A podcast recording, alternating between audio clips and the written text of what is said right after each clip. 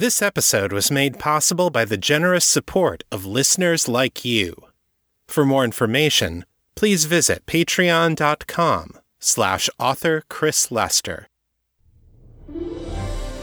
You're listening to The Raven and the Writing Desk, the weekly podcast about the writings of Chris Lester and Liminal Corvid Press.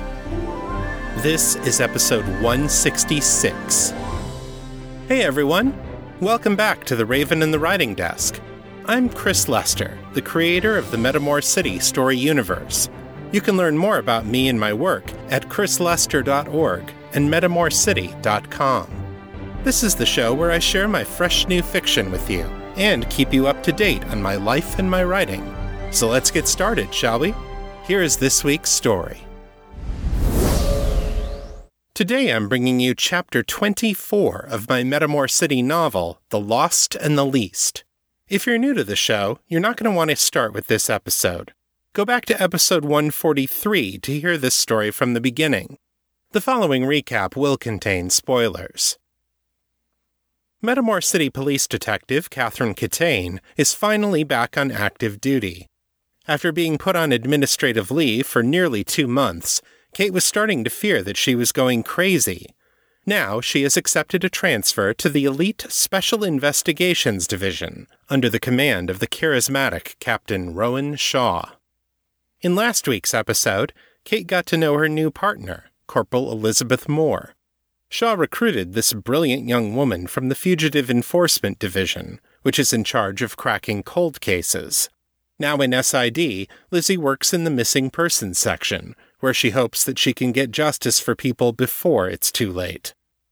Kate learned that Lizzy was a Skywalker, a member of the elite class of Metamor society, but that she had been raised overseas in a series of international schools in developing countries.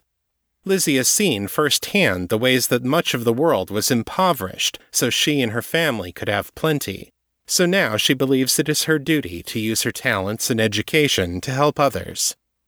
Kate and Lizzy then attended an all hands briefing at SID, where Captain Shaw introduced the team to their new target a terrorist insurgency against the Vampire Syndicate, which is now moving openly in Metamor City. Led by a mysterious figure known as the White Widow, this new conspiracy is dedicated to bringing down Malcolm Ardvalos by any means necessary. Captain Shaw blames the Whites for a recent string of murder kidnappings in the city, where street rats have been abducted and used as fuel for some kind of black magic ritual. While some of SID's members would welcome the idea of a terrorist taking out Malcolm, Shaw tells them that they don't need criminal scum to do their dirty work for them. SID's people are the best of the best, and it is they who will take this city back from the hands of the monsters. After the meeting, Shaw gives Kate her new badge and service pistol, officially restoring her to active duty.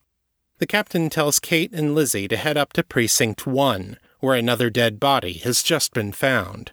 And if the reports from the scene are accurate, it's the same MO as the recent murder kidnappings. The forensic team is on their way, but Shaw wants Kate there first to perform an augury. If the killers left any arcane traces on the body, Shaw wants to be sure that Kate can find them.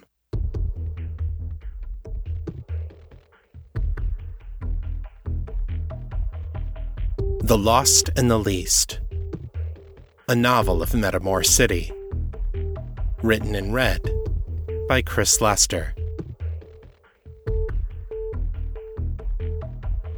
Chapter 24 Kate brought the light flyer down on a broad parking lot of cracked and crumbling asphalt. She popped the canopy, and the cockpit filled with the smells of fish, decaying seaweed, and fuel oil. The Soulshore docks were crammed with boats and small ships, mostly fishing vessels, with a smattering of light freighters to run goods between Metamor and Erebarb. Beyond the docks, the clouds hung dark and threatening over the vast lake. The wind rose, and with it came an eerie, mournful howl, like a thousand men crying out in agony. Kate knew it was only the resonance of air rushing over the mouths of limestone caverns on the lake's southern and western sides, no more mysterious than the action of a flute. All the same, it sent shivers down her spine.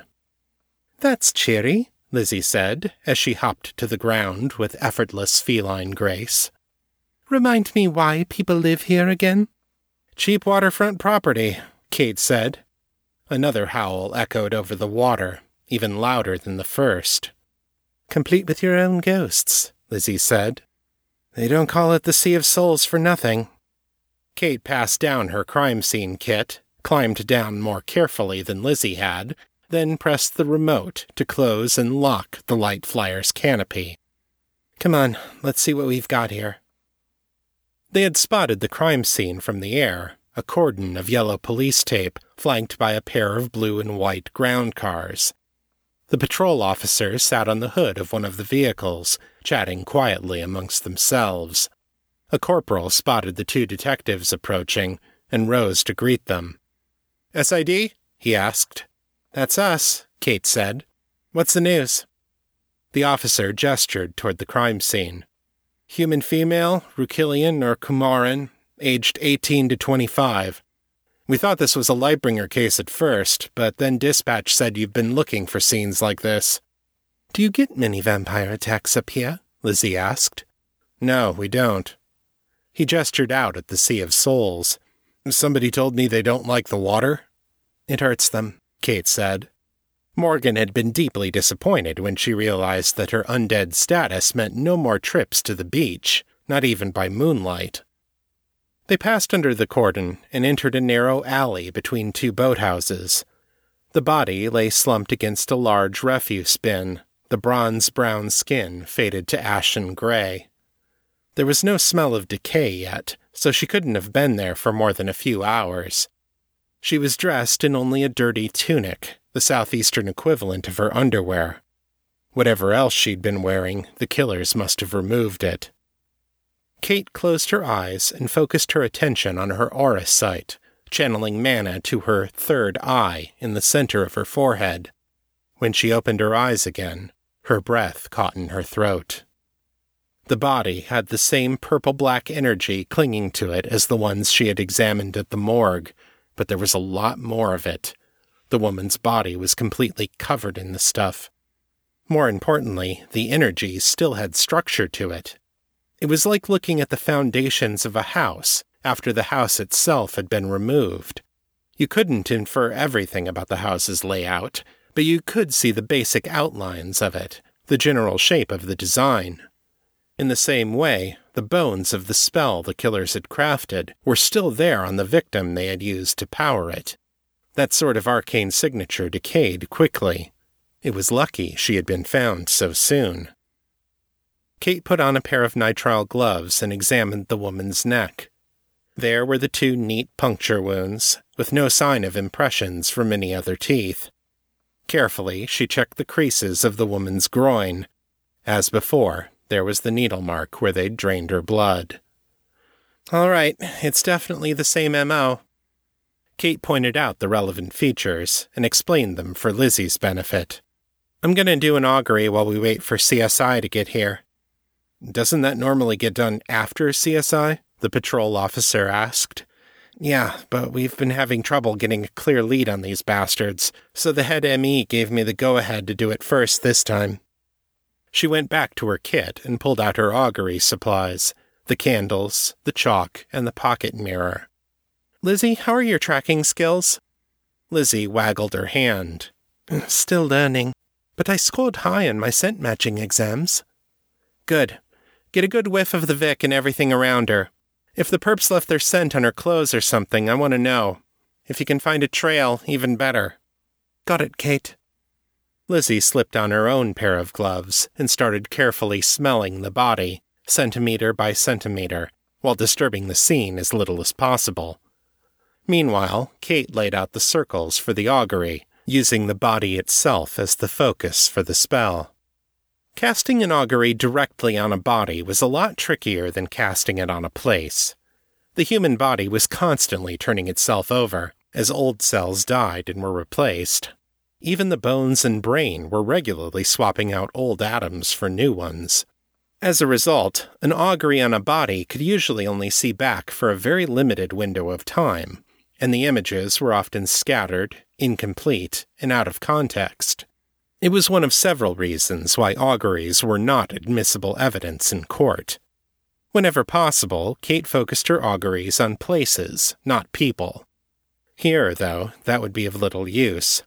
The woman probably hadn't been killed at the docks, and if Kate's augury of Lyle's friend was any indication, the killers were probably wearing those black masks when they came by to dispose of her. If Kate was going to have any chance at a lead, the body was all she had. Once Lizzy was finished, she gave Kate the thumbs up and moved behind her to watch. Kate completed her casting circles, then placed a small arcane mark on the woman's forehead, tagging her as the focus of the augury. Then she took out her Arthana, called up her mana, and cast the spell. In the circle of light that appeared above Kate's mirror, she saw what looked like an unfinished basement in a single family house. The view swung left, then right, then back to center, like a shaky, handheld video camera. She realized that since she had put the focus of the spell on the woman's forehead, her view was following what the woman herself had looked at.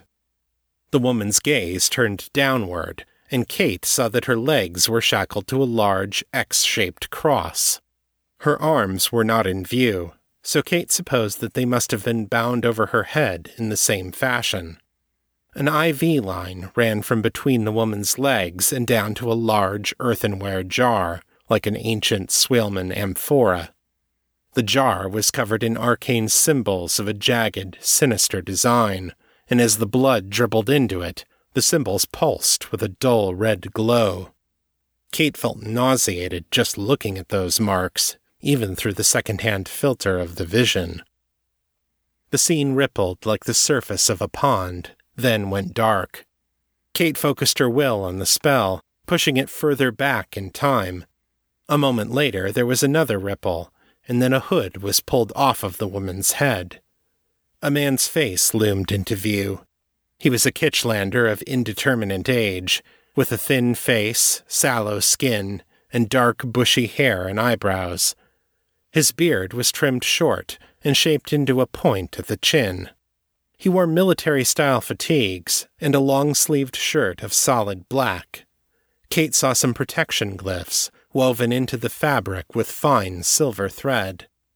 The woman tried to turn her head away from the man, but he reached out and grabbed her chin, turning her face back toward him. He examined her with the sort of clinical detachment that cops normally reserved for the already dead. At last he nodded in satisfaction and spoke a one syllable word.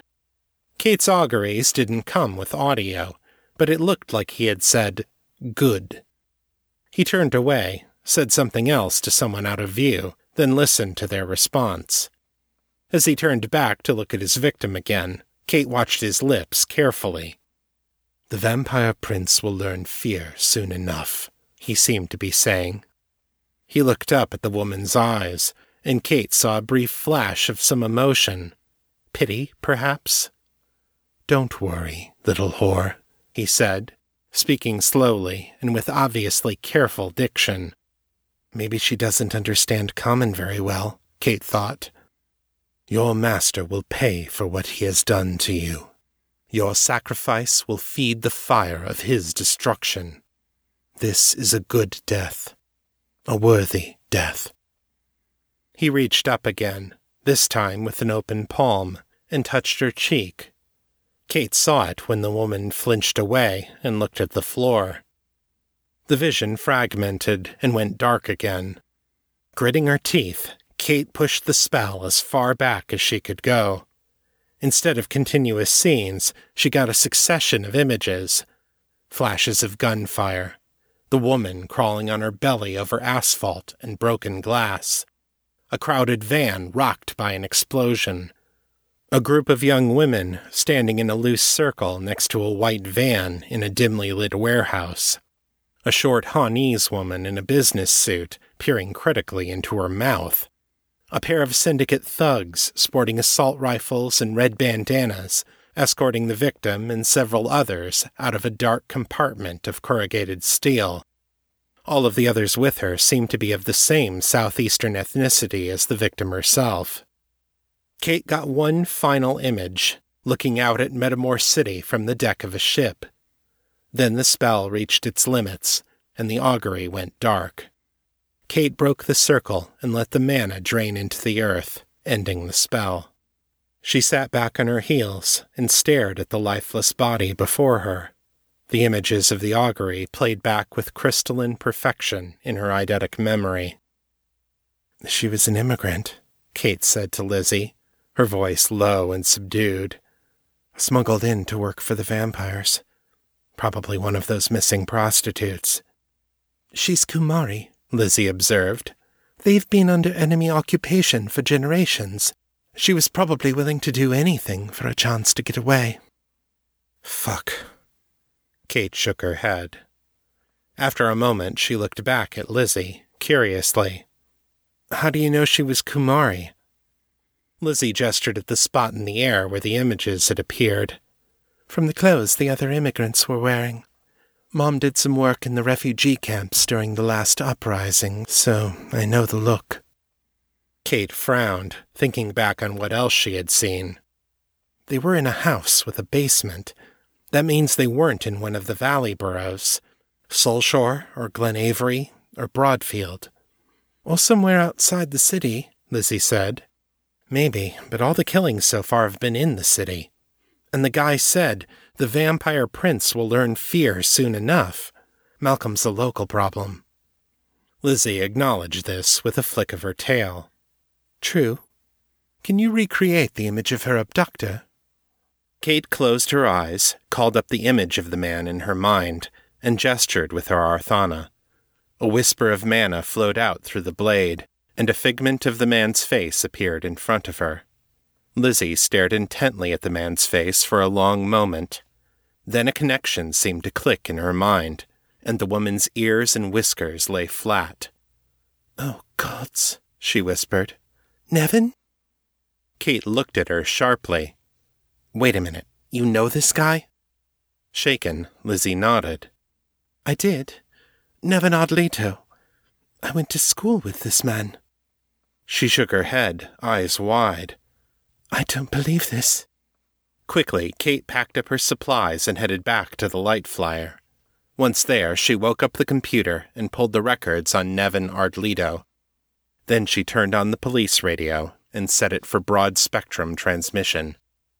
Code 10, Code 10, Code 10, she said. She paused, waiting for other police to clear the airwaves. After a few seconds, a voice responded. SID 29, dispatch. You are go for code 10. Over. Be on the lookout for Nevin Ardlito, Kate said. Imperial ID number 7 Alpha Niner, Charlie Delta 2, Bravo Victor 3. Subject is wanted for questioning in connection to a 187 in Soulshore, 8904 Harbor Street. Subject should be considered armed and dangerous. End code 10. Over. The reply came a few seconds later. SID 29 dispatch copies Bolo for Nevin Ardlito, 1723. Kate hung up the transmitter and started the light flyer's engine. Lizzy was already climbing back into the co pilot's seat. We're not waiting for CSI? she asked. Not this time. You just gave us the best lead we've gotten on this case. If they find his DNA on the Vic, we're going to need something to match it with. It only took a few minutes to fly from the crime scene to Nevin's address, a two story home in one of the nicer neighborhoods of eastern Soulshore. Kate circled the house from a block away, flying low to stay below the cloud cover. There didn't seem to be anyone home. All right, looks like we're in the clear, Kate said. I'm going to set down in the driveway. You go around to the side of the garage there and grab a bag from the trash cans. Don't stop to look through it, just shove it in the cargo hold. Right, Lizzy said. Kate extended the landing struts and dropped the light flyer to the pavement so fast the little craft rocked on its suspension. Lizzy leapt out and headed for the side of the garage. Meanwhile, Kate grabbed a couple of sterile swabs from her crime scene kit and ran to the front door. She broke the seal on one of the swabs, ran the cotton tip carefully over the surface of the doorknob, then placed it gingerly back inside the container and twisted it shut. Then she ran out to the mailbox at the end of the driveway and repeated the process on the mailbox handle. Kate returned to the flyer just as Lizzy was shoving a medium sized garbage bag into the cargo compartment. Her tail was lashing back and forth with excitement, and Kate felt a grin spreading across her own face. We're gonna get this bastard. Back in the cockpit, Kate slammed the canopy shut and made the flyer leap into the air. They disappeared back into the low hanging clouds, then angled south and headed for SID headquarters. The whole process, from landing to takeoff, had taken less than two minutes. So, who is this guy? Kate asked, once she had their course plugged into the autopilot. How do you know him? Lizzy looked out the canopy to her right, away from Kate. Her ears lay back against her skull. We were in the same common room at Chisholm, she said. Kate frowned. What's that? Lizzy gestured vaguely. It's a group of students who share representation in the student government. It's supposed to act as an academic community for shared learning and socialization. But it doesn't? Lizzy snorted. Mostly, it seems to function as a tool for social conformity, and as a way for future leaders of the Empire to acquire mates and minions. Ah. Kate read between the lines. So this Nevin guy, was he looking for a mate or a minion? Lizzy's tail twitched. Both, I think. Or at least he wasn't clear on the distinction. Ugh, one of those. Yes. You dated him? Lizzy sighed. Only once, and for my part it was an accident.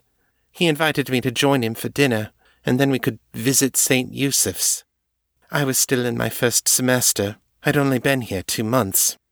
I didn't realize it was a euphemism. Kate cocked her head. I've lived here for years, and I've never heard that one. What's it mean? Lizzy's lip curled in irony. It's pretty obscure. St. Yusuf is the patron saint of the university, but he's also the patron saint of happy deaths.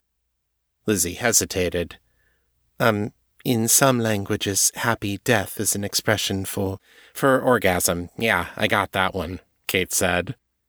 Well, I'm afraid I took it all rather too literally for young Nevin. There's a shrine to St. Yusuf on campus, you see, and going to visit it seemed like a wonderful enrichment experience. I told him I wanted to meet earlier for dinner so we could attend the evensong service. I think he spent days trying to figure out what sexual act I was referring to. Kate barked a laugh. Oh, man. I'm guessing things went downhill from there. I'm afraid so, Lizzy said. She fell silent for a long moment.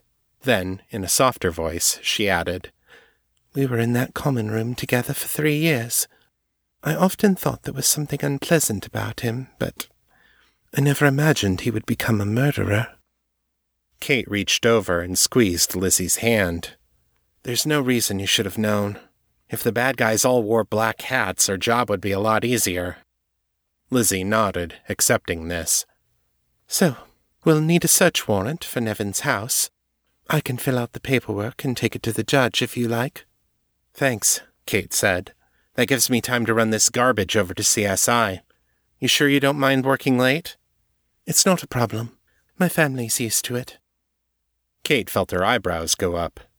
I thought your parents were still overseas. Oh, they are, Lizzy said as she pulled out her phone and started typing a text message. I meant my partners. Kate took a moment to parse that. Partners? Plural? Lizzy's eyes lit up. Well, you see, it's all rather complicated. There's Evelyn, my primary. We've been together for three years. And then there's Camus and Lily. They've only been together for eleven months, but I dated Camus for a year before I met Evelyn, and Lily and I have been secondaries for two years. And then Evelyn is also dating Sean, who's an androgyne, and they have a 24 7 DS covenant with Denise, who moved in with us six months ago. Oh, and Sean and Camus just started playing together a few weeks ago, but we're not sure if that's going to be a new secondary or if it's just a fling. Kate's head spun. She waited, but Lizzy did not elaborate further. Is that everyone? she said at last. Lizzy waggled her hand. Well, sort of. Most of us have other secondaries and playmates, but they don't live with us, so I'm leaving them out for simplicity's sake. Kate stared hard into her partner's face, looking for some clue that Lizzy was fucking with her. As near as she could tell, though, the young woman was completely sincere. Simplicity. Right. Kate turned her attention back to flying. If this was what the dating game had turned into, maybe it was just as well that she hadn't been on the field lately. Stick with your incubus fuck toy, she told herself. At least that isn't complicated.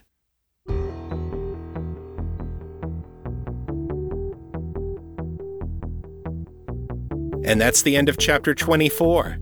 Come back next time when Morgan gets a visit at work from John and Jared runs into some unexpected complications. Virginia Woolf said, Every secret of a writer's soul, every experience of his life, every quality of his mind is written large in his works. So, come take a look inside my deepest self as we check out the weekly writing report.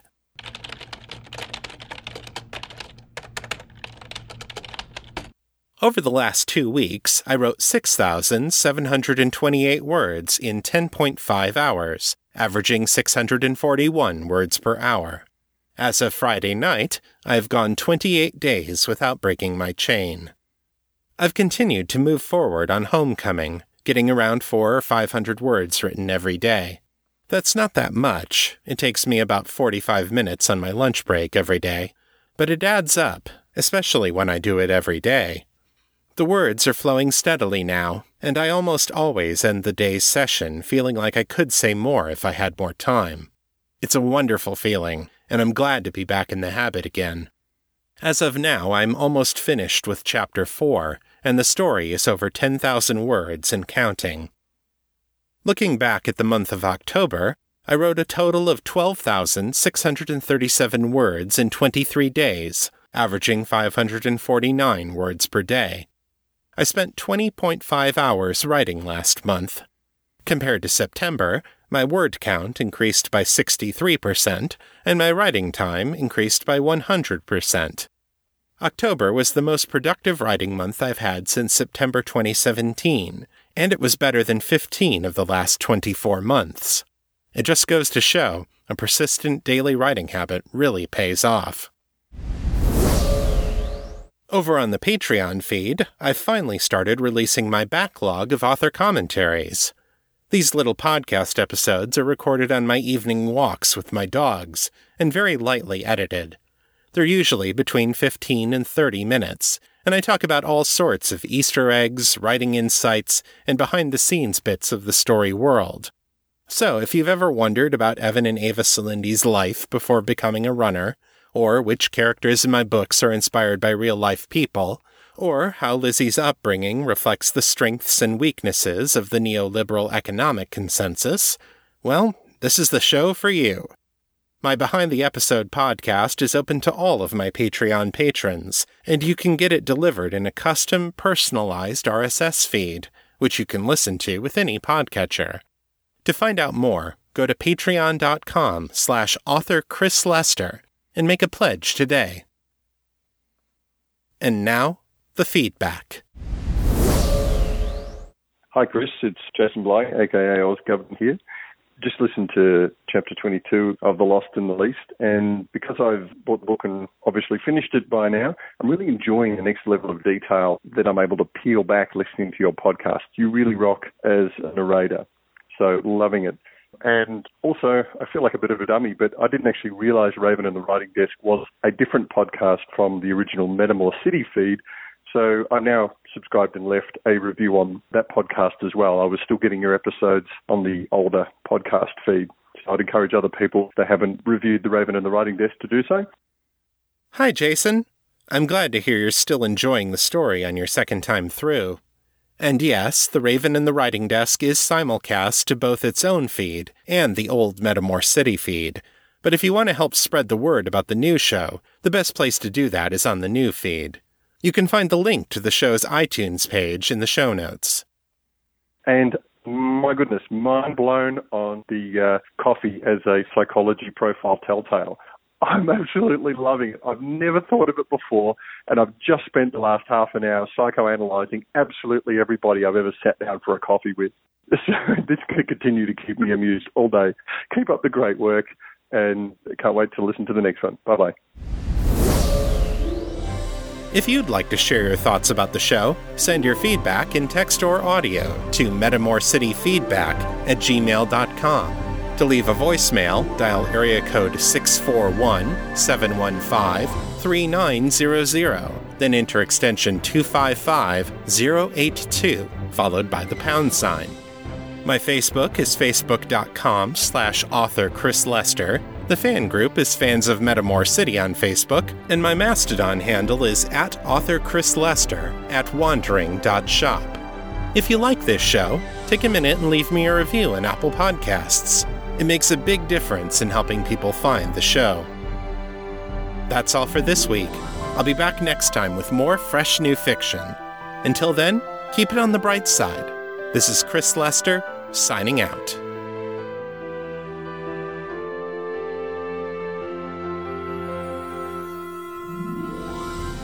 The contents of this podcast are copyright 2018 by Chris Lester and Liminal Corvid Press. The show is released under a Creative Commons, Attribution, Non Commercial, No Derivatives license, so don't change it, don't sell it, but feel free to share it all you like. For more information about this license, please visit creativecommons.org.